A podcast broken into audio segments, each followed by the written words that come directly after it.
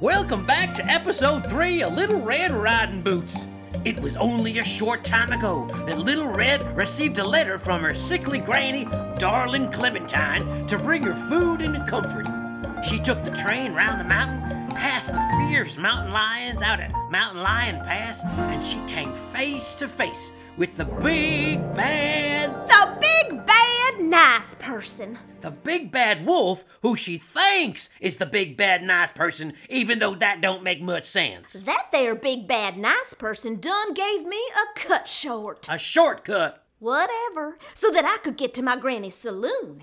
And that there person was so badly nice, he even done took my basket and is gonna meet me there at my granny's. That's what he said. But Willie, let's go now to Granny Clementine's Good Time Saloon and see how our story unfolds. All right now, girls, come on out here and let me see you in your new dancing girl outfits. We don't like him. We won't wear 'em. Now, Flora and Dora, get your sad selves out here and let me have a look see. You're gonna laugh at us. You'll make fun of us. I will not laugh, nor will I make any fun. Just get on out here, will ya? I want to see your frilly and feathery frocks. Here we are. Ta-da! Look at you, like a couple of cockamamie chickens. I knew it. I knew you'd laugh. I can't help it. You there covered in all them pink and purple feathers. I'm taking this mess off right here, right now. oh, no, you don't. We've got to rehearse your big saloon dance number for Saturday night. I won't do it. Neither will I. Why not? I signed up to dig gold, not be gold diggers. And I'm a snake trapper, not a dance tapper. You're lucky the both of yous to have any work.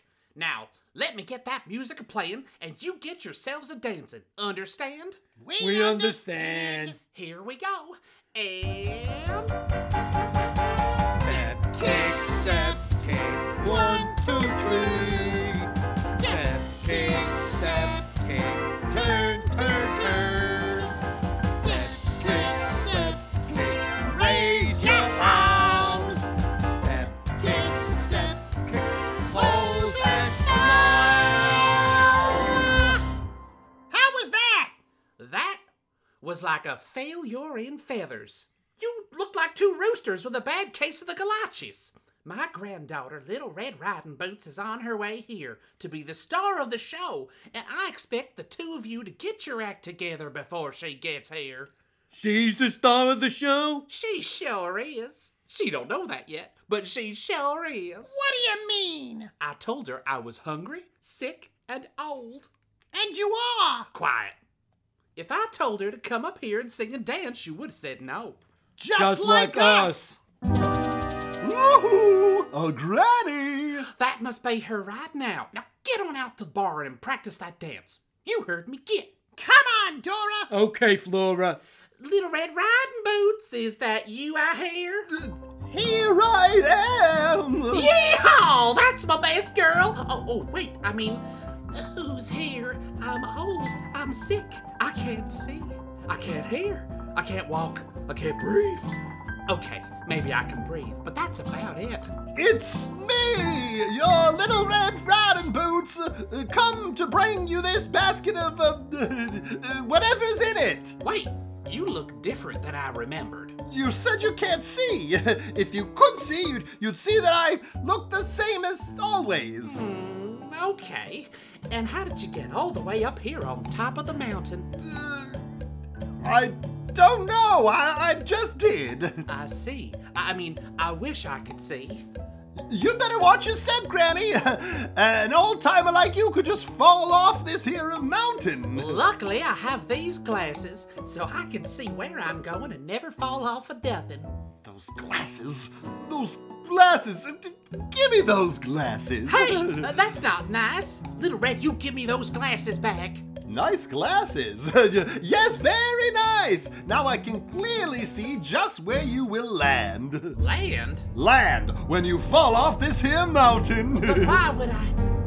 Wait, you're not Little Red riding boots. You're not even little or wearing boots. Too late, Granny. Bye-bye. Ah!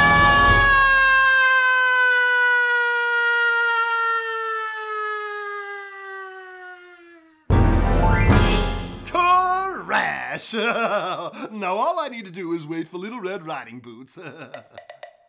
there she is now. Come in. I mean, come in. Pony Express, Pony Express. Oh, I don't want any Pony Express. Well, maybe I do. what is it? Are you darling Clementine? Oh, my darling, oh, my darling, oh, my darling Clementine. Now stop that! Stop that! Now, now, who's singing that anyway? You got a delivery from Fiona's Fancy Feather Factory. What is it? It's Fancy Feathers from the factory of Fiona. Out! Out! I'm going, I'm going. Granny? Granny, are you in there? No, she ain't. She fell down the mountain. what am I saying? Yes, yes, yes! I, I'm here. I'm her. Granny! Little Red Riding Boots. there you are in your boots and all. So, Granny, I have to tell you something. You look terrible. I look terrible because I'm sick. Those eyes don't look like your eyes. I had a transplant. And that nose don't look like your nose. It's a nose job. Those teeth don't look like your teeth. They're dentures. I'm an old woman. And wait, how did my picnic basket get here? Did the big bad nice person bring it to you?